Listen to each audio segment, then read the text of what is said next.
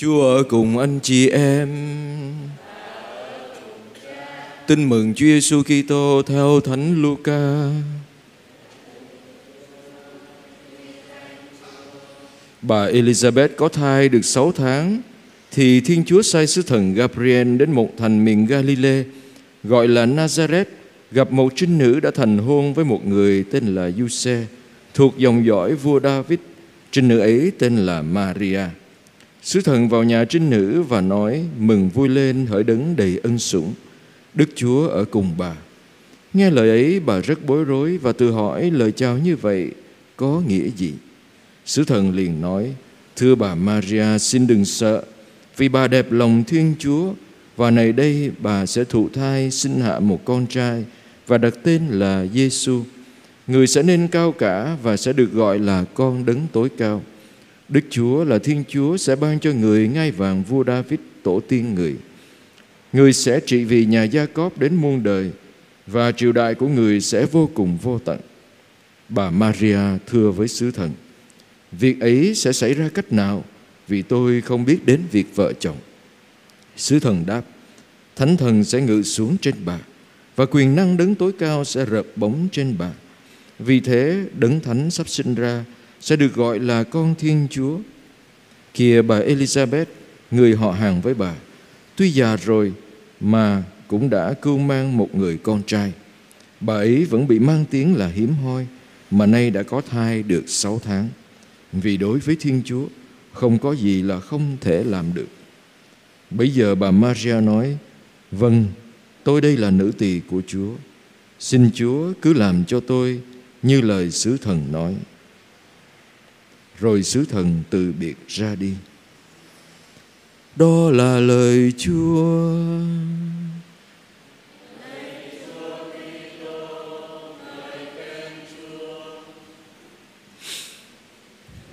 Kính thưa quý ông bà anh chị em, có lẽ tràng hạt mân côi là một chuỗi tràng hạt mà không ai trong chúng ta mà không có.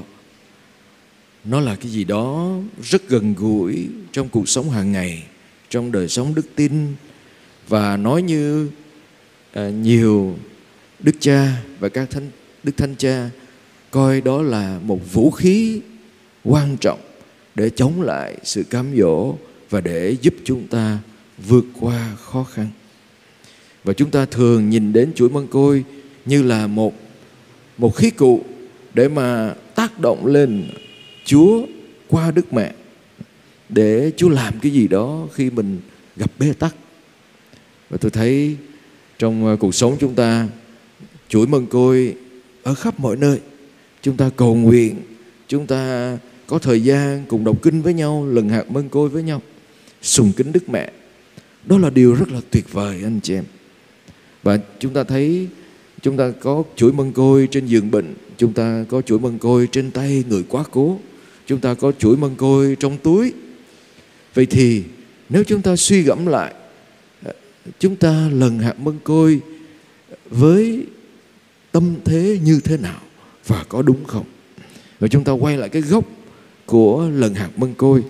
Vào thế kỷ người ta kể rằng khoảng thế kỷ thứ hai, thứ ba đó anh chị em, các tu sĩ ẩn sĩ cũng như là các tu sĩ đang viện thời bấy giờ họ bước vào trong tu viện và chỉ có một số người có thể đọc Thánh Vịnh 150 Thánh Vịnh thôi.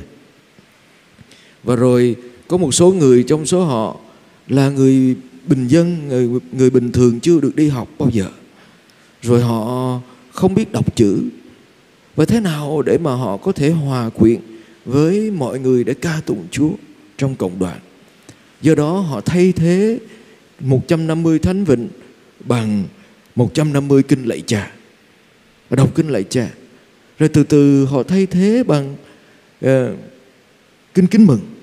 Và từ đó người dân, bình dân cũng đọc 150 kinh kính mừng trong ngày thường của họ như là một cách cũng để hòa quyện với mọi người ca tụng Chúa. Rồi từ đó thành thói quen và họ bắt đầu gắn thêm kinh lạy cha và các mầu nhiệm của cuộc đời Chúa Giêsu vào trong đó. Do đó chúng ta có năm sự vui, năm sự thương, năm sự mừng và năm 2002 Đức Thánh Giáo Hoàng à, Gioan Phaolô đệ nhị à, lập nên à, năm sự sáng. Và chúng ta thấy đó là cái truyền thống rất lâu đời của đức tin người Kitô hữu.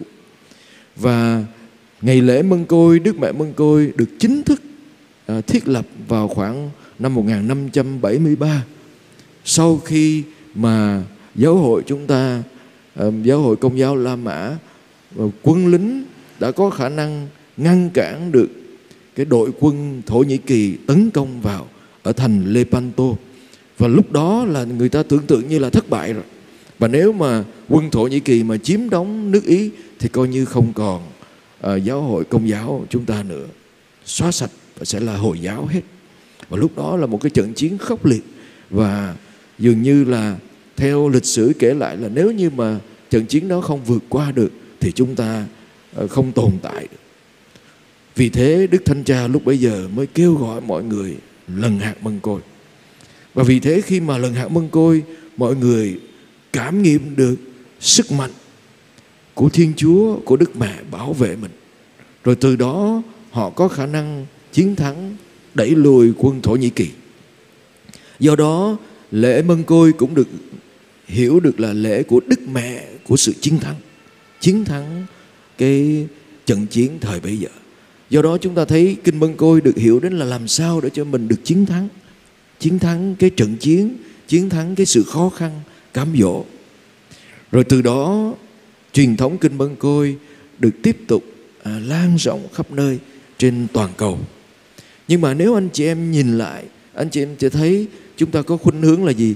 Đọc kinh mân côi để nhờ Đức Mẹ giúp mình. Đọc kinh mân côi để nhờ Đức Mẹ à, điều khiển Chúa dùm cho mình. Đó là một khuynh hướng rất nguy hiểm.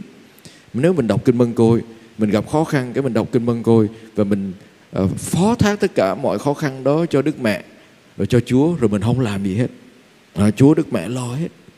Anh chị em thấy có nhiều người trong chúng ta trong chúng ta và nhiều khi cả tôi nữa anh chị em. Nhiều khi mình có cái cám dỗ đó mình gặp khó khăn mình đi hành hương mình đến đức mẹ tà bao đức mẹ măng đen à, rồi mình cầu nguyện mình đặt lần hạt mân côi để mình nhờ đức mẹ xử lý cái khó khăn đó cho mình rồi xong làm sao mình về mình có thay đổi không mình có biến đổi không?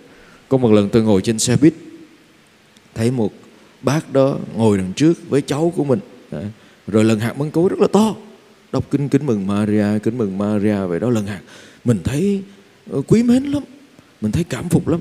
Nhưng mà thình lình đứa cháu nó nó phá cái gì đó ở ghế đằng trước. Cái đang đọc, đọc kinh mân côi em bác đó lấy tay vỗ cái đốp lên đầu nó. Chửi cha mày mày, mày, mày có im hay không? Để cho tao đọc kinh à. xong lúc đó làm sao? Rồi ờ, nhiều khi có thời gian tôi ở Roma đó mỗi lần mà có dịp Đức Thánh Cha đi gặp gỡ Đức Thánh Cha ở quảng trường Roma đó. Mọi người xếp hàng, đi vô để gặp gỡ Đức Thánh Cha ở ngoài quảng trường, chen chúc nhau. Và có nhiều người cầm kinh băng côi lần hạt để chờ đến lúc Đức Thánh Cha đến. Nhưng mà lần hạt thì lần hạt mà khi Đức Thánh Cha ra thì sao? Giật chỏ rồi nhảy lên phía trước, đạp người phía, ở trước mình ra sau, để cho mình được gặp Đức Thánh Cha. Mân côi thì mân côi, mà cuộc đời là cuộc đời. Tách lìa cuộc đời mình ra khỏi cái chuỗi kinh mân côi nếu anh chị em sống như thế chuỗi kinh mân côi không có giúp ích cho mình. Mân côi nghĩa là gì?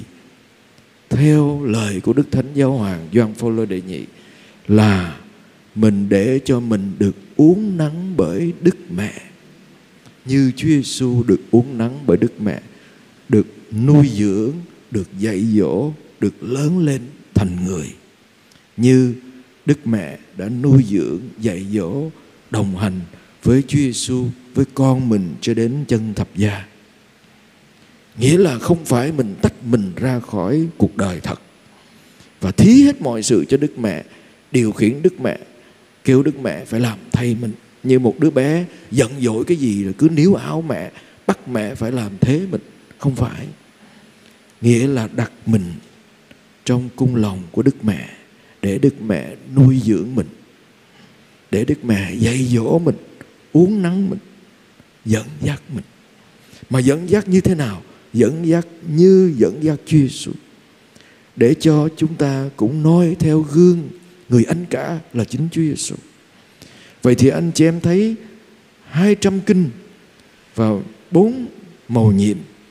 Năm sự vui, năm màu nhiệm, năm sự vui, năm sự sáng, năm sự thương, năm sự mừng diễn tả lại là một bản tóm tắt về cuộc đời của Chúa Giêsu và cái tương tác của Đức Mẹ và bản tóm tắt đó nói về tất cả những gì xảy ra với Chúa Giêsu và kết thúc bằng việc Đức Mẹ ngồi bên cạnh các tông đồ chiêm ngắm cái việc Chúa sống lại. Vui có. Cuộc đời chúng ta có niềm vui không? Thưa có. Niềm vui của tin vui, của cưu mang, niềm vui của sự thăm viếng, niềm vui của việc được sinh con ra, làm có con làm người, niềm vui của được ở hiện diện với Chúa trong đền thờ, niềm vui của việc được tìm lại người thân của mình, được hòa giải khi lạc lối, khi lạc lõng và tìm lại được Chúa khi mình mất Chúa. Đó là niềm vui. Cuộc đời chúng ta ai cũng đi qua niềm vui đó. Niềm vui của sự sáng là gì? Niềm vui của lãnh nhận được bí tích thánh tẩy. Niềm vui của việc được đi rao giảng tin mừng cùng với Chúa, được chia sẻ về lời Chúa. Niềm vui của việc được tham dự vào tiệc cưới. Nghĩa là gì? Niềm vui của việc có Chúa trong đời sống gia đình, trong đời sống hôn nhân. Đó niềm vui của việc nhìn thấy Chúa hiện diện trong cuộc đời chúng ta và niềm vui của bí tích thánh thể được quy tụ nơi đây được ca tụng Chúa. Nhưng mà niềm vui đó nó không phải là tất cả. Nó cũng dẫn đến nỗi buồn.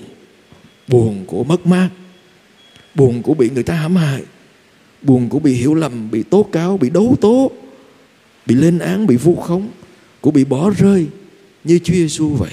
Của thập giá mà mình phải vác và thậm chí vác thay cho người khác rồi buồn của khi chính mình cũng bị tử nạn đối diện với cái chết của mình nhưng mà cái buồn đó nó không phải là tất cả kết thúc nỗi buồn đó là sự sống lại, là kinh nghiệm sống lại, kinh nghiệm được giải thoát, kinh nghiệm được gặp lại chúa, kinh nghiệm được ơn tha thứ à, kinh nghiệm được cùng với đức mẹ, đi theo chúa, ngồi bên cạnh chúa. Tất cả cái đó diễn tả lại cuộc đời của chúa trong kinh mân côi. Vậy mình đọc lầm bầm lầm bầm kinh tính mực là gì? Là để cho mình nguội tâm hồn đang sôi nóng của mình lại để uống mình vào trong góc nhìn của Đức Mẹ, qua từng chặng đường của cuộc đời mình và chặng đường của cuộc đời Chúa, nép lại, khép lại để chúng ta có thể uống nắng mình theo như thánh ý Chúa cho từng góc, từng chặng của cuộc đời chúng ta. Không phải để Đức Mẹ làm thay cho chúng ta.